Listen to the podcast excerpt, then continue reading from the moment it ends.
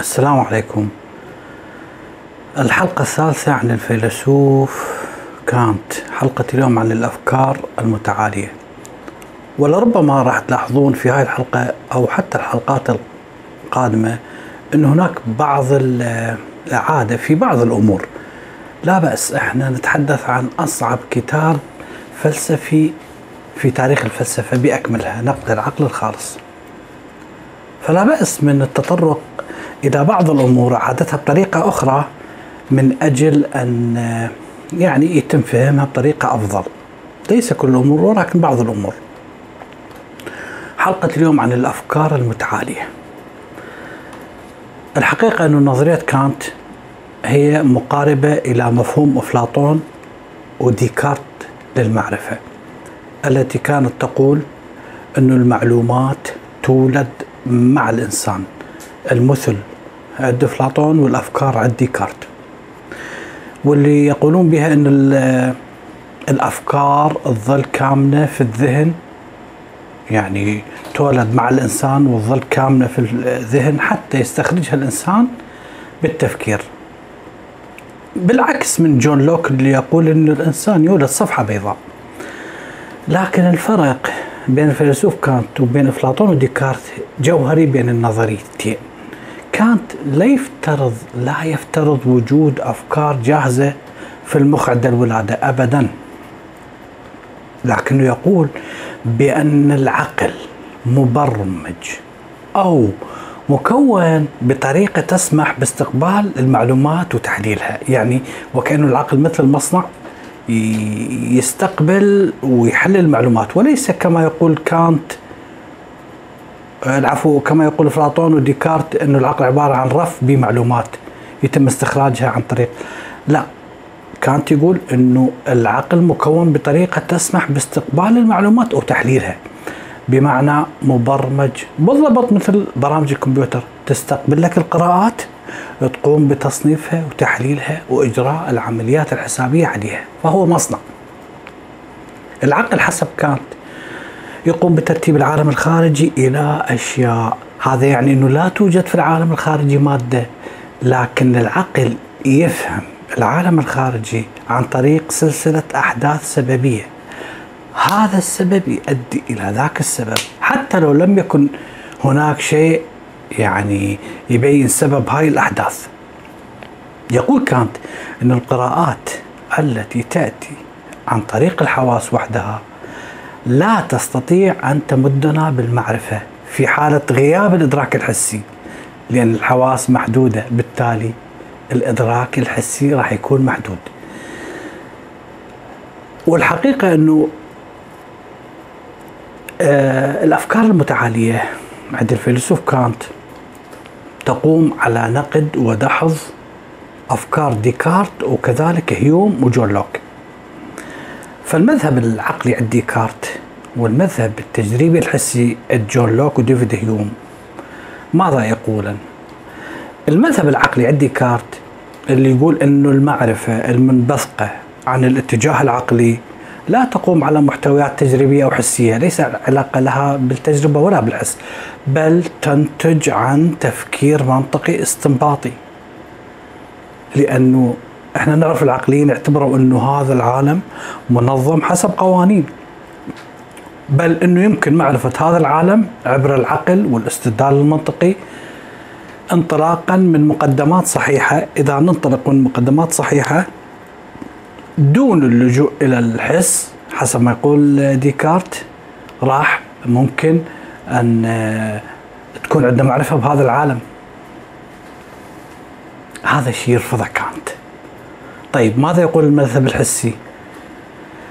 بالبداية كانت يعني يتفق مع جون لوك ويتفق مع هيوم بموقفهم النقدي من محاولة استنباط عالم الوقائع من مبادئ أولى ندركها عن طريق الحدس أيضا وافقهم بالاعتقاد بأن المعرفة الوحيدة اللي نستطيع الحصول عليها عن العالم وعن أنفسنا هي المعرفة القائمة على الخبرة الحسية. يتفقهم في هذين الأمرين. لكنه ما يتفق مع هيوم في مسألة أنه كان هيوم يشك بموضوع يقينية هاي المعرفة لأنه ديفيد هيوم اعتبر أنه الانطباعات الحسية يمكن أن تنخدع ويمكن أن تتناقض. بهالطريقة حاول كانت أن يأسس نظرية معرفية انطلاقا من خلق تركيب بين المذهب التجريبي الحسي والمذهب العقلي فراح يجمع بيناتهم اثنينهم لأنه على هذا الأساس راح يقوم كانت يتجنب الشك التجريبي الحسي. عند ديفيد هيوم من جهة وكذلك راح يتجنب العقيدة العقلية الجامدة عند ديكارت من جهة أخرى. ديفيد هيوم أكد على دور الحدث الواقعي أكد على دور الخبرة بتحقيق المعرفة لكنه لم يتحدث عن أي شيء منظم وعقلي بالطبيعة أبدا. بينما العقليين رأوا أنه هاي الطبيعة يوجد بها نظام ومنطق مما يجعلهم يعتقدون أنه من الممكن اكتشاف النظام الطبيعي بل استخلاص مبادئ أولية بدون أن تتجه إلى الواقع فقط عن طريق العقل. ومثل ما قلت حتى يواجه كانت ديفيد هيوم من جهة وديكارت من جهة أخرى بدأ لكانت أن هناك حاجة أن يجمع أن يمزج الوقائع بالعقل. هيوم مع ديكارت. عبر فلسفة تسعى إلى تنظيم معطيات التجربة من جهة وأيضا آه، مفاهيم العقل اللي راح يملأها بالوقائع من جهة أخرى. هنا راح يقول كانت إن كل ما ينظم ويضفي بنية على خبراتنا لا يمكن أن ينشأ من الخبرة بل لابد من أن تكون هاي القدرة على التنظيم والبناء والفهم من داخلنا يعني بتعبير آخر. الفيلسوف كانت يفترض وجود ثنائية مؤلفة من ذات ومن شيء. هاي نقطة جدا مهمة. يفترض فيلسوف كانت ثنائية مؤلفة من ذات ومن شيء.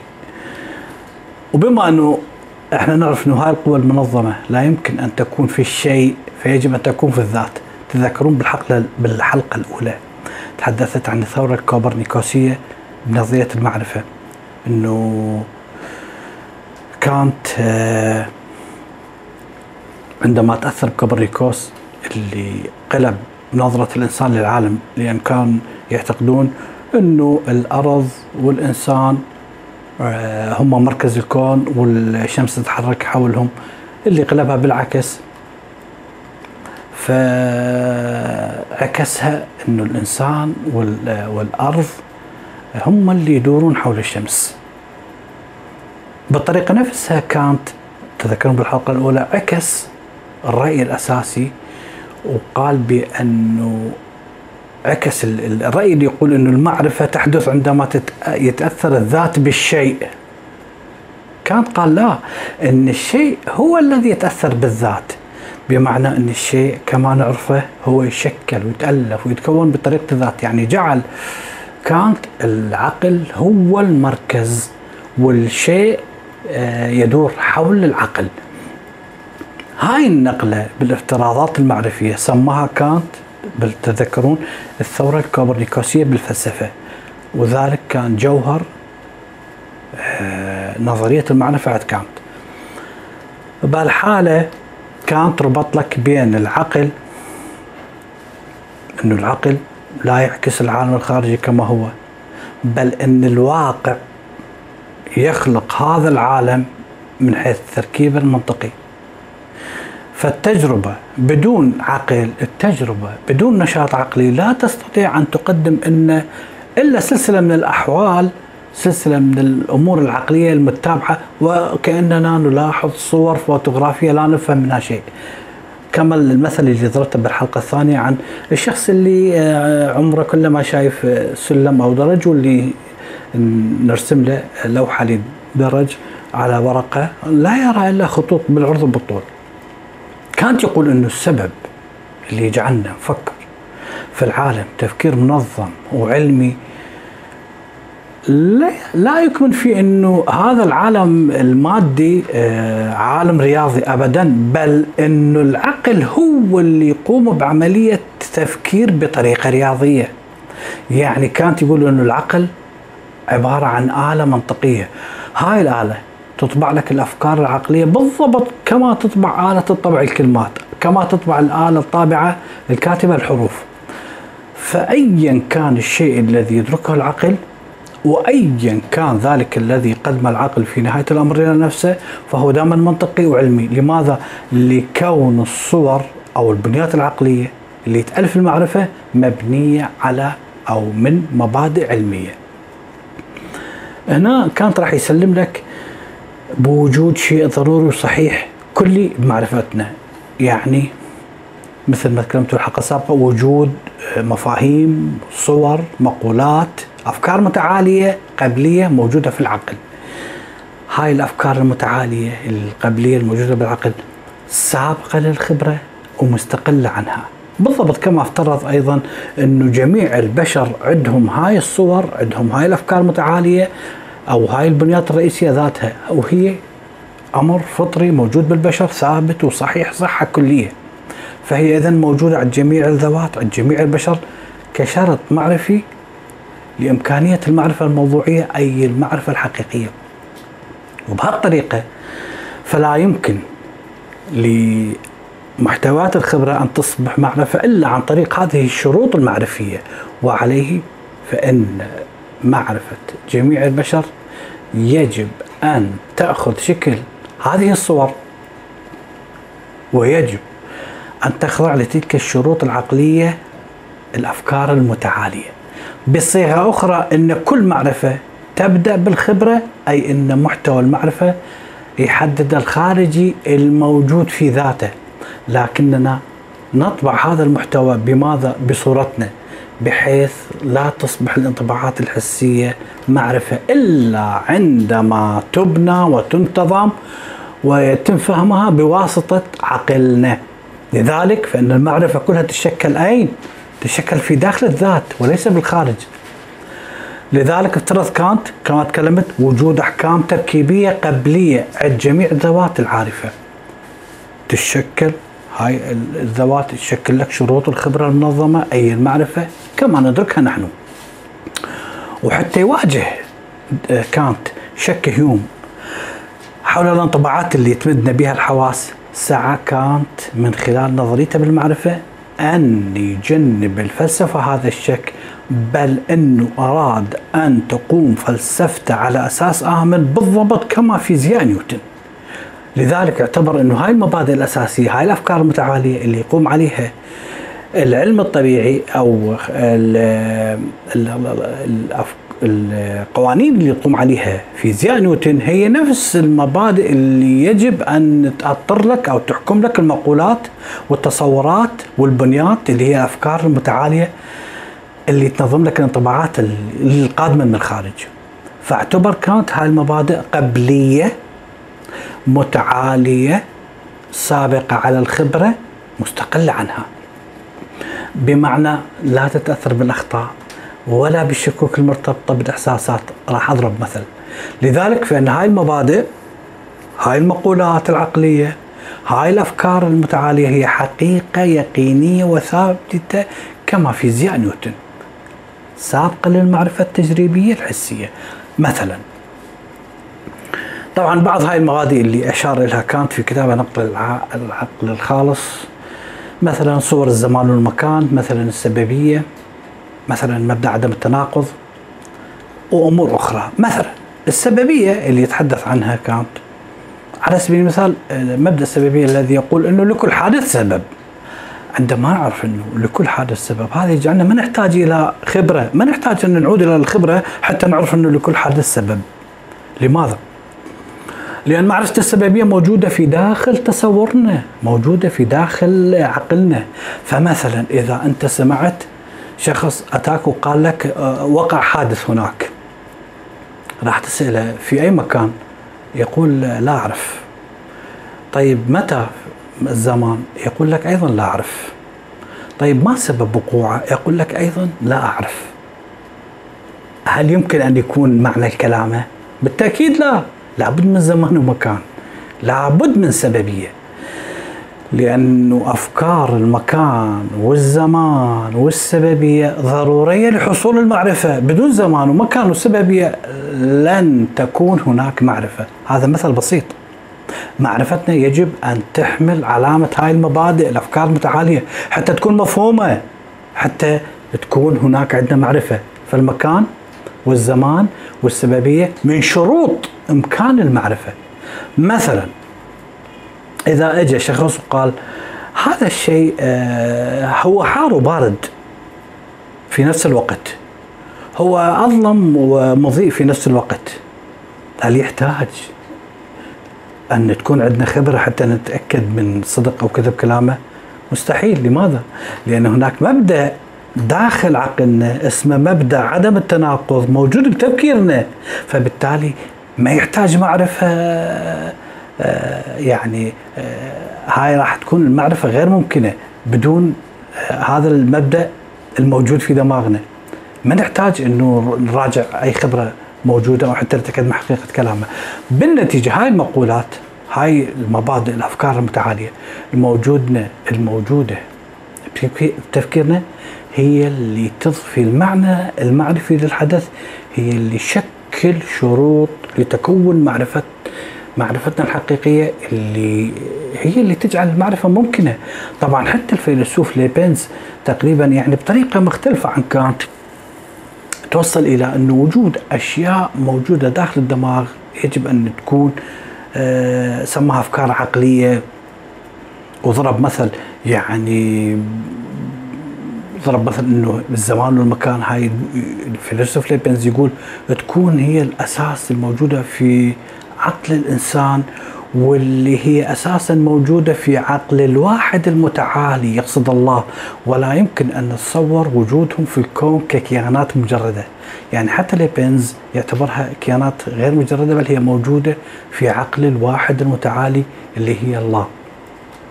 الأفكار المتعالية هي بالضبط مثل آه، مبادئ لعبة كرة القدم.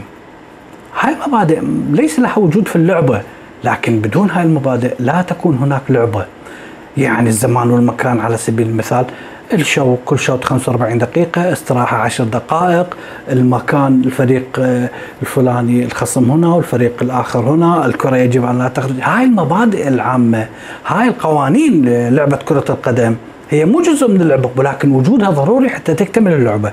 هي بالضبط مثل آه مثل برنامج الكمبيوتر. هو الحقيقة أنه كانت يعني أكد على أنه هذا العقل العلمي يعمل بواسطة طرق خاصة بالتفكير ما تصلح إلا لتناول الوقائع العلمية فقط. وهنا يجب أن لا نتحدث عن أمور دينية. الأمور الدينية مجالها الوجدان الضمير القلب أو أمور ميتافيزيقية. فالفكر العلمي ليس بمقدورة أن يتوقع لك مثلا حياة بعد الموت أو يتحدث عن جنة وعن عن نار عالم ميتافيزيقي عن أساطير ليس له علاقة. فكان يرى كانت إنه إحنا عاجزين عن البرهان على الأمور الدينية الأساسية وعاجزين عن عن دحضها وعن قبولها. لذلك لا نستطيع أن نثبت بطرق علمية وجود عالم آخر بعد الموت ولا أن نثبت عدم وجوده لكننا نستطيع فقط أن نؤمن بهذا الشيء أو ذاك. بهالطريقة آه، اعتبر آه، كانت إنه الإجابة على المسائل الدينية يجب أن تقوم على الإيمان، هذا راح نطلق له بكتاب نقد العقل العملي، وبذلك رغم تأكيده على العقل كانت لم يهدم الدين بل ترك فسحة للدين، ميز كانت بين المعرفة والإيمان حتى يظل. منسجم مع نظرية المعرفية التي ترى أنه لا معرفة دون خبرة قادمة من واقع ملموس. فالوقت اللي حافظ به كانت على العقل بالعلوم الطبيعية بالرياضيات لم يهدم الدين بل ترك فسحة للمعرفة الدينية عبر من؟ عبر الإيمان مهمة العقل هو إدخال النظام المنهجي على التجربة على الظواهر لا أكثر ولا أقل هل نستطيع أن نعرف الحقيقة التي تبدو لنا في الإدراك؟ هل ممكن أن ندرك شيء بذاته كلا لا نستطيع أن ندرك جوهر الأشياء ولا نستطيع أن آه، نعرف حقيقة شيء في ذاته. هنا راح تحدث ثغرة بين الظاهر والحقيقة بين العقل والحقيقي بين الشيء العقلي والشيء الحقيقي. فالعقل ليس في مقدورة أن ينفذ إلى الحقيقة. بالتالي نحن لا نعرف العالم كما هو في حقيقته أبدا بل إننا لا نعرفه إلا كما يبدو لنا بعد مروره إلينا من خلال تفكيرنا. وشكرا لكم.